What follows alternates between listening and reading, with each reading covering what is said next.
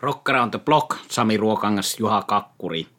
Muutama uutinen, sitten tuttuun tapaan kuunnellut levyt, eli levyvinkit, eli suositukset, eli näytteet siitä musiikista, jota rakastamme ja jonka takia tätä koko podcastia teemme suurella tunteen palolla ja intohimolla rockmusiikkia kohtaan. Lähdetään liikkeelle Ilosaari rockista. Päiväkohtaiset esiintyjät on julkistettu ja samalla päiväkohtaiset liput ovat tulleet myyntiin. Ja katsotaan näitä päiväkohtaisia esiintyjiä. Perjantaina 15.7. Ilosaari rockissa esiintyvät muun muassa Liam Gallagher, Beast in Black ja Moonshot. Lauantaina 16.7. lavalla nähdään muun muassa Olavi Uusivirta ja Lauri Tähkä, ja päätöspäivänä sunnuntaina 15.7. esiintyjäkaartiin kuuluvat muun muassa Nightwish, Blind Channel ja Teho Sekoitin. Kesän festivaalikartalla Suomessa on jo muutaman vuoden ollut Rock in the City-niminen kaupunkifestivaali, eli 12 kaupunkiin tänä kesänä levittyy Rock in the City. Ja näitä kaupunkeja ovat Vantaa, Kuopio, Rauma, Kouvola, Oulu, Rovaniemi, Lahti, Lappeenranta, Kerava, Joensuu, Jyväskylä, Pori. Ja mitä täältä nyt haluan nostaa, niin on se, että tietyt samat bändit täällä toistuvat. Se on ihan luonnollista ymmärrettävää, eli on Accept, Uriah Heep useilla paikkakunnilla. Lahdessa nähdään muun muassa Status Quo, Valkeakoskella Danko Jones, Raumalla Billy Talent, Oulussa Five Finger Death Punch, Saxon, Avantasia, Battle Beast, Ailstorm, Skid Row, In Flames. Eli vaihtelevaa settiä Vantaan Hiekkaharjussa, meikäläisen kotikulmilla, Alice Cooper, Bullet for my Valentine, Uriah Heep, Accept sielläkin, Lordi, 69 Eyes, Brother Fire Tribe. Eli ihan kaikkia ei varmaan kannata 12 kaupunkia kiertää kesän aikana, viikonloppuisin nämä tapahtuvat, jos ei halua nähdä 12 kertaa Acceptia ja Uriah Heepiä. No ihan kaikissa paikoissa nuo eivät esiinny, mutta tsekatkaa jokainen itse Rock in the City -tarjontaa. Niitä on kesä, heinäkuu, elokuu, 12 viikonloppua, 12 kaupunkia. Ja näistä ehkä iloisin uutinen itselle on se, että Alice Cooperin, olen pari viime vuotta puhunut, että vielä haluaisin nähdä livenä. Hänet on toistakymmentä kertaa tullut nähtyä, mutta vielä kerran Alice Cooper. Ja nyt se todennäköisesti tänä kesänä onneksi toteutuu tämä unelma. Tämän päivän kovimpiin blues kautta soul yhtyeisiin kuuluva North Mississippi All Stars julkaisee uuden albumin. Levy on nimeltään Set Sail ja tämä on sitten yhtyeen 13. albumi. Julkaisupäivä on aprillipäivä 1. huhtikuuta. Eli North Mississippi All Starsilta tulossa uusi albumi, levy nimeltä Set Sail, ja se julkaistaan 1. huhtikuuta. Mikäli Bruce Springsteenin musiikki uppoaa sinun musiikkimakuusi, niin todennäköisesti pidät myös Willie Nilesta. Herra on julkaisemassa uuden albumin, joka nimetään The Day The Earth Stood Still. Ja tämän levyn julkaisupäivä on jo tässä tämän kuun puolella, eli 25.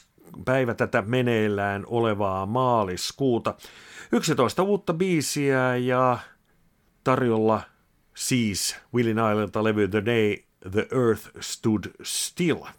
1. toukokuuhun sijoittuva kiertue on juuri julkistettu, eli meillä täällä podcastissa esilläkin jo ollut amerikkalainen raakaa rehellistä modernia bluesia esittävä c 8 Venti esiintyy Suomessa ensi kertaa toukokuussa.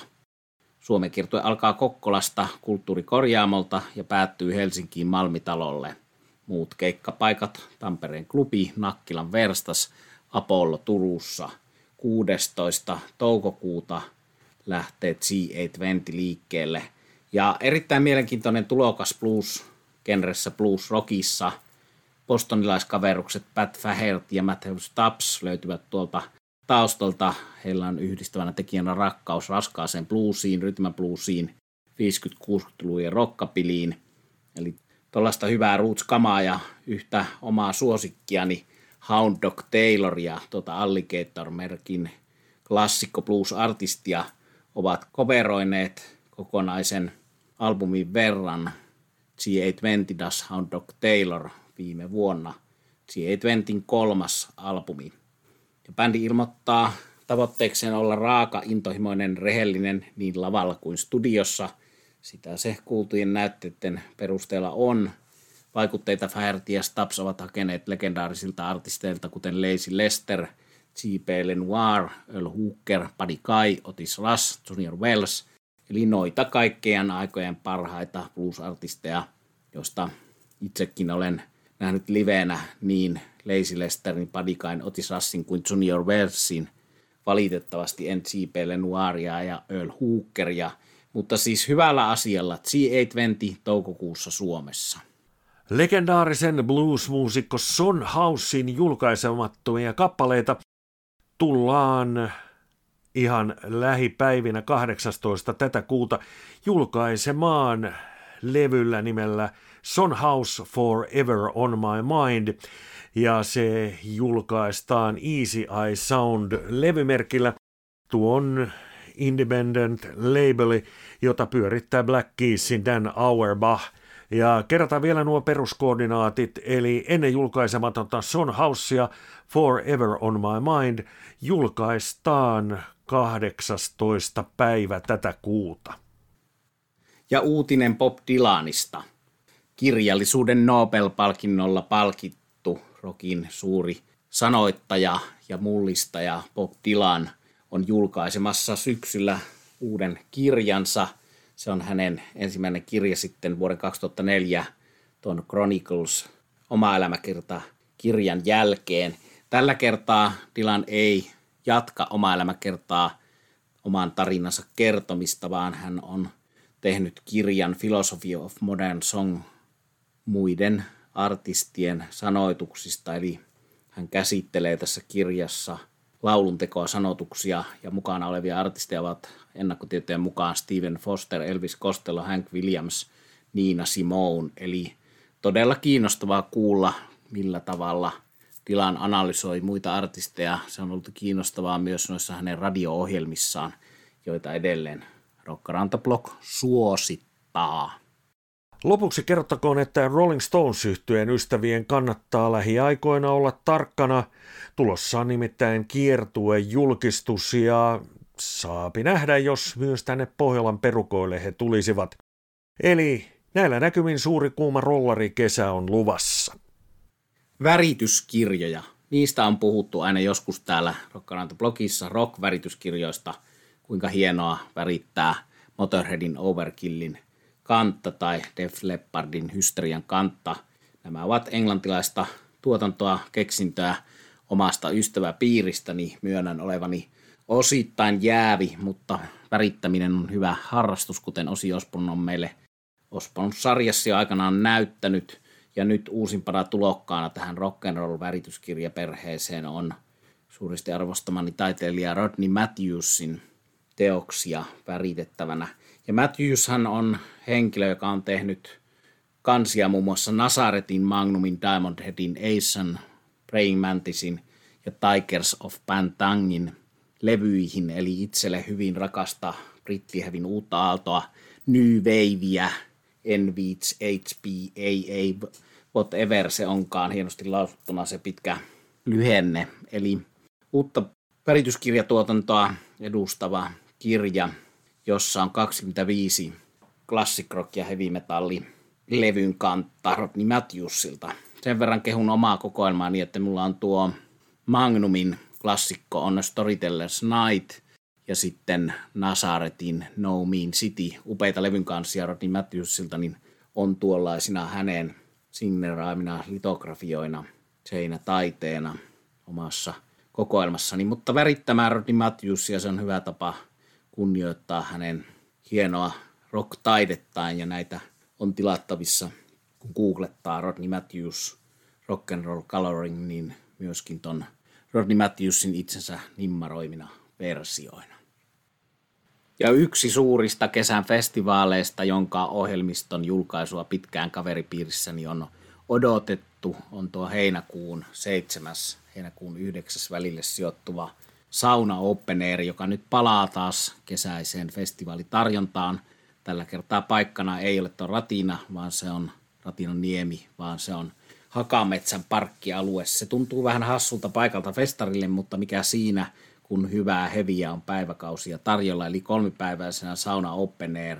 Myöskin RH Entertainmentin tuotantoa, kuten tuo Rock in the City, eli RH on ottanut ison siivun suomalaisesta festarikesästä, eikä siinä mitään. Mutta muutamia poimintoja täältä Sauna Open Airin ohjelmistosta. Bullet for my Valentine, Five Finger Death Punch on nuo pääesiintyjät. Hiukan täytyy sanoa, että olin ohjelmistoa yli 30 bändiä, niin pettynyt siltä osin, että olisin toivonut tiettyjä tuollaisia classic rock, hard rock, perusheviä artisteja, joita Ruotsissa tähän samoihin aikoihin heinäkuussa pyörii. Esimerkiksi Kiss-kitaristi Ace Frehleyä, norjalaista Ronnie James Dio-tyylistä laulajaa Jörniä. Muutamia näitä olisin saunaan uskaltanut toivoa, mutta ei kaikki huonosti, ei pelkkää nykymetallia. Ei pelkästään sitä, vaan on täällä Avantasia, Saxon, punkkipuolelta Stiff Little Fingers, klassikkobändi Doro, Sister Sin. Sitten on uudemmista suomalaisista Nyrkkitappelua, Skid Row, Graveyard, kotimaisista Mokoma Rekleslav, Massive Wagons, ihan kiinnostavaa nähdä. Eli hyvää paljon 3 päivän sijoiteltuna ja kovimpina itselle tuo Avantasia ja Saxon, ehdottomasti kovimmat tällä festarilla. Ja yksi erityismainina ansaitsevaa on tuo Nestor, eli hyvällä huumorilla kasari AOR ja hard rockia soittava ruotsalainen bändi, joka on kiva nähdä livenä. Eli Sauna Open Air Tampereen heinäkuun alkupuolella, 3-päiväinen heavy-festivaali. Minä olen viime aikoina kuunnellut yhtä suurista legendoista, eli Jethro Tullia. Heillähän riittää klassikkoja toisensa perään, mutta ovat tehneet myös uutta musiikkia. Tuossa tammikuun lopulla ilmestyi albumi nimeltään The Z-Lot Gene, ja tämä levy on, sanotaan, yksi lenkkibändin pitkässä urassa. This Was-niminen albumi oli se debyytti, joka ilmestyi vuonna 1968. Ja ennen kuin menen sitten tuohon levyyn itsensä, niin vähän tuollaista tilastostatistiikkaa. Se on noussut Britanniassa albumilistan sijalle 9, eli on sitten Brittein saarella, tai Brittein saari muuten kuuluu Irlantikin, vaikkei kuulu Iso-Britannia, mutta se ei mennä siihen, mutta siis Britanniassa, Iso-Britanniassa tämä on bändin ensimmäinen top 10 sijoitus albumilistalla sitten vuoden 1972, eli ainakin dikkarit ovat ahkerasti ostaneet levyjä tai ladanneet tai kuunnelleet striimejä, mitä nyt sitten itse kukin on tehnyt. Eli siinä mielessä suosittu levy. Jos ajatellaan sitten puolestaan näitä levyarvosteluja, niin ehkäpä niistä voisi vetää sellaisen yhteenvedon, että ihan ok levy. Ja kun itse olen tätä albumia kuunnellut, niin kyllä siellä hetkensä on. Esimerkiksi Mrs. Tibbets-levyn avausraita on sellainen, että se tunnistettava Ian Andersonin huilu soi siinä jo aika lailla muutaman sekunnin jälkeen.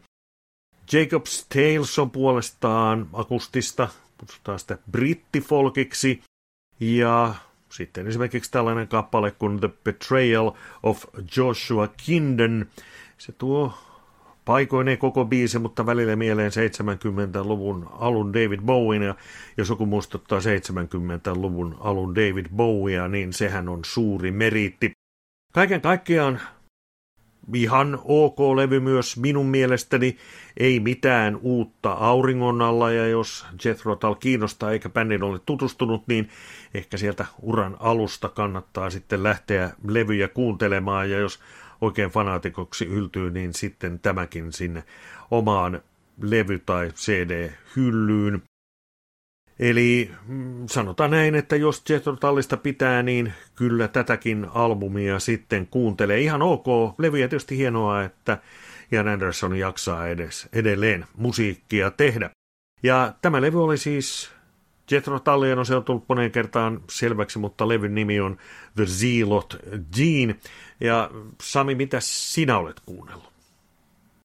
Mä olen kuunnellut Van Halenia ja Ten Years Afteria, mutta ennen kuin mä kerron miksi ja miten, niin mä sanon tuosta Jethro Tullista sen, että bändin nykykunto on tuon Juhan esittelemän levyn lisäksi mahdollista tsekata livenä 25. huhtikuuta Helsingin kulttuuritalossa. Se on keikka, joka on siirretty useita kertoja ja toivotaan, että tällä kertaa toteutuu.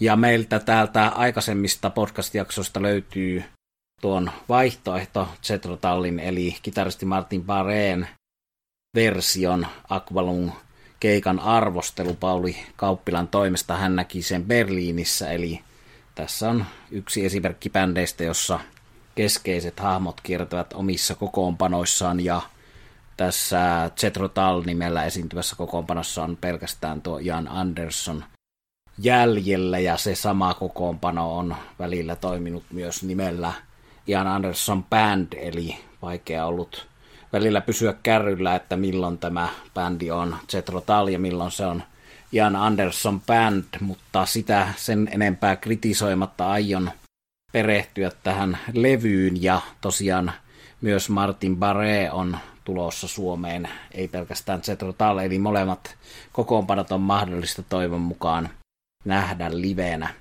Ja minä olen puhunut näissä lähetyksissä useista eri Van Halen kirjoista, tuosta brittitoimittaja Paul Branniganin Unchained-kirjasta olen puhunut viime jaksossakin, juuri sain sen loppuun, se oli ihan kelpo kirja, vaikka sisälsi aika vähän uutta tietoa, mutta siinä oli aika rehellisesti käsitelty myös nuo Eddie Van Halenin ei niin positiiviset puolet, eli nyt tämän suuren kitaramestarin poistumisen jälkeen moni kirja ja juttu on keskittynyt vaan hänen suureen nerouteensa, siihen kuinka loistava muusikko hän oli, Henriksin jälkeen tärkein kitaristi, ja on tuollaista pelkkää kritiikitöntä ylistystä, mutta tässä Paul Branniganin kirjassa on kyllä myös ne ajat käsitelty, jolloin Eddie Van Halenilla ei mennyt niin kovin hyvin, eli Van Halen soitti huonoja keikkoja ja hän oli huonossa kunnossa, mutta tämä kunto sitten siitä petraantui, kunnes syöpä oli se vihollinen, joka lopulta Eddie Van Halenin meiltä vei. Siinähän oli sellainen asia, jota mä en muistanut ennen kuin luin tuosta Paul Branniganin kirjasta, että Foo Fighters, Metallica, tällaiset suuret bändit olivat lupautuneet Van Halenin suunnittelemalle globaalille festivaalikiertueelle esiintyjiksi, jossa nämä nykyistä tällaista Van Halenia suuremmat bändit olisivat kunnioittaneet Van Halenia esiintymällä sen lämpäreinä. Ja tämä ei ollut mikään huhupuhe, vaan ihan tosi suunnitelma, joka sitten tuon Eddie Van Halenin sairauden takia kariutui. Ja siellä oli siis tarkoitus olla niin, että laulajana olisi toimineet sekä Sammy Hagar että David Lee Roth vuorotellen. Gary Cherone siinä ei ollut mukana, mutta nämä kaksi tärkeintä laulajaa olisivat vuorotelleet. Harmi, että tällaista ei päästy näkemään, mutta näitä juttuja lukiessa olen sitten kuunnellut Van Halenia. Toinen kirja, jonka vielä nimeltä mainitsen, Greg Rinoffin Van Halen Rising, joka keskittyy uran alkuvaiheeseen ja aikaan ennen ensimmäistä levyä ja ensimmäisen levyn tekemiseen, jolloin Van Halen soitteli tuollaisissa pihapileissä tuolla Kaliforniassa ja joidenkin arvioiden mukaan siten pelasti koko tämän hard rock ja heavy musiikin tekemällä sitä uudella tavalla. Ja sieltä sellainen tähän meidän podcastiin liittyvä bongaus, että kun Eddie Van Halen on usein maininnut Claptonin, että se oli se hänen suurin kitaraesikuva, niin tämä Greg Rinoffin kirja paljasti sen, että siinä vaiheessa kun Eddie Van Halenista tuli tällainen teinitähti tai lapsi nero, 60-70-luvun taitteessa hän oli nuori, mutta silloin jo keräsi nimeä paikallisten soittajien joukossa, niin hänen suuri esikuvansa ei ollut Clapton, vaan Ten Years Afterin Alvin Lee ja tämä myös Woodstock-elokuvasta tuttu I'm Coming Home. Tällainen esi-hevi tilutuskappale oli se bravuurinumero, jolla Eddie Van Halen ihmiset ällistytti, eli tämä oli ainakin itselleni uutta ja kiinnostavaa tietoa. Ja tässä pienenä kuluttajavalistuksena myös se, että Ten Years Afterin boksi, Ten Years After 1967-74, on tällainen 10 CD:n boksi, joka on pitkään ollut kallis ja hankalasti hankittava, mutta vuonna 2021 viime vuonna se uudelleen julkaistiin, ja mä nyt näiden Van Halen juttujen innoittavan olen kuunnellut sitä ja palaan siihen myöhemmissä podcasteissa, mutta pitkien itselleni tyypillisten johdanteen kautta tähän varsinaiseen levyyn, joka on Van Halen albumi A Different Kind of Truth, joka täytti 7. helmikuuta 10 vuotta. Eli kun tämä rock-mediassa nostettiin esille, että nyt tämä Van Halenin David Lee Rothin kanssa comeback-levy, eli pitkästä aikaa David Lee Roth laulajana, niin albumi täytti 10 vuotta, niin itselleni tuli olo, että oho, mihinkä on 10 vuotta hurahtanut, että juurihan minä äskettäin sen MTV-nettisivuille arvostelin, ja se on ihan aika uusi levy, mutta välillä ihmiselle käy niin, että kaikesta on 10 vuotta aikaa. No, tämä levy nyt, kun sitä pitkästä aikaa kuuntelin, paitsi näiden Van Halen kirjojen innoittamana, niin sen innoittamana, että se täytti 10 vuotta, ja Eddie Van Halenin poika Wolfgang Van Halen antoi sitä useisiin medioihin haastatteluja, että kuinka suuren työn takana se oli saada nämä David Lee Roth, Alex Van Halen, eli hänen setänsä ja isä tekemään tämä levy. Ne oli kiinnostavaa luettavaa, ja kyllä tämä aika hyvin aikaa kestänyt albumi sen 10 vuotta ja asettuu siellä Van Halen katalogissa omaan mittapuuhun henkilökohtaisesti minulle kaikkia Sami Heikari ja Gary Cheron albumeita paremmaksi, eli kyllä minulle se oikea laulaja on David Lee Roth ja tuo tietty huumori, joka tuosta Different Kind of Truth-albumilta välittyy, niin on jotakin sellaista, jota kenenkään muun Van Halen lauleja ja kokoonpanon tekemisissä ei ole. Ja mä pidän myös siitä, että se on hyvin laaja, niin kuin meidän podcastissa usein on, niin tuollaisilta musiikallisilta vaikutteiltaan, eli myöskin tuosta Van Halenin varhaisvuosia käsittelevästä kirjasta selviää, että David Lee Roth kuunteli nuorena Al Jolsonia ja tuollaista 20-luvun, 1900-luvun alun musiikkia savikiekoilta. Hänen ensimmäinen levysoittimensa oli savikiekko soitin, ja se perinne kuuluu edelleen tässä vuonna 2012 ilmestyneessä albumissa, eli minusta hienoa, että tällaisesta musiikista on jälkiä ollut edelleen siinä vaiheessa. Ja tätä monipuolisuutta muuten sellainen yksityiskohta vahvistaa, että kun Van Halen sitten tämän Different Kind of Truth-albumin jälkeen, 2012 jälkeen kiersi, valitettavasti emme sitä Suomessa eikä Euroopassa nähneet sitä kiertoetta, mutta kun kiersi, niin lämpäribändi oli Kool and the Gang, ei suinkaan mikään uusi hard rock-bändi, vaan se oli David Lee Rothin ja Van Halenin toiveena Kool and the Gang, eli tällaista rytmiä hard rockareille tarjoiltiin. No vielä tuosta Different Kind of Truth-albumista se, että paitsi sen huumorin, niin tietysti siellä on Eddie Van Halen, yksi maailman parhaista kitaristeista koskaan, Alex Van Halen, yksi parhaista rumpaleista koskaan. Se, mikä sieltä puuttuu, on Michael Anthony ja hänen korkeat stemmalaulunsa, mutta ne suht hyvin sitten tämä poika Wolf siellä korjaa. Ehkä suurin kritiikin paikka on juuri tuo Michael Anthonyn stemmalaulujen puute, eli joltain osin siellä on vähemmän stemmoja kuin noissa parhaissa vanhemmissa Van Haleneissä. Mutta sikäli tämä musiikki on vanhaa, että sen 13 kappaleesta niin 7 on peräisin vuosilta 75-77, eli siltä ajalta, mitä tämä Greg Rinoffin kirja käsitteli, kun bändi jo toimi, mutta ei ollut tehnyt yhtään levytystä, niin heillä oli iso liuta kappaleita, joiden demoja ja sitten live-taltiointeja on käytetty tämän 2012 albumin materiaalin lähteenä.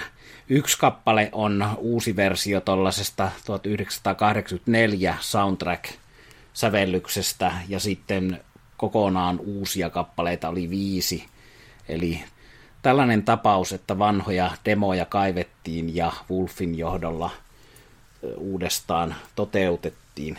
Ja vaikka David Lee Rothin lauluääntä on paljon kritisoitu, ja se tuon ajan live-ääntyksissä ei todellakaan ole sitä, mitä se oli ennen, niin kovasti mä pidän kyllä tässä vielä tässä 10 vuoden takaisella levyllä hänen tulkinnastaan, että siinä on jotakin kummallista, että kuinka joskus se henkilön persoona ja se karisma välittyy sillä tavalla, että ei ole niin kauheasti haittaa, vaikka tämä ääniala ei enää mitenkään olisikaan laaja tai ääni ei olisi niin sanotusti kunnossa, että voi olla joku valtavan äänialan omaava oopperalaulaja tai hevilaulaja tai mikä vaan laulaja, jossa ei sitten minkäänlaista karismaa tai tunnistettavuutta ole, ja se ei sillä tavalla toimi, kun David Lee Roth toimi vielä 10 vuotta sitten. Ja oikeastaan sama juttu pätee koko Van Haleniin, että siinä on kaikki Alex Van Halen, Eddie Van Halen, David Lee Roth, myöskin Michael Anthony, joka tältä levyltä puuttuu, niin soittajia ja muusikoita, joiden soundin heti tunnistaa, että kun usein on sanottu se, että onko hyvä kitaristi, mikä on hyvä kitaristi. Hyvä kitaristi on sellainen, jonka heti kuullessaan tunnistaa, tämä on nyt Keith Richards, tai tämä on Jeff Beck, tai tämä on Eddie Van Halen, niin tässä koko bändissä on kysymys tällaisista hahmoista, joiden soundin ja sen oikeanlaisen, omanlaisen otteen heti tunnistaa. Eli suosittelen kuuntelemaan uudestaan 10 vuoden takaista Different Kind of Truth-albumia.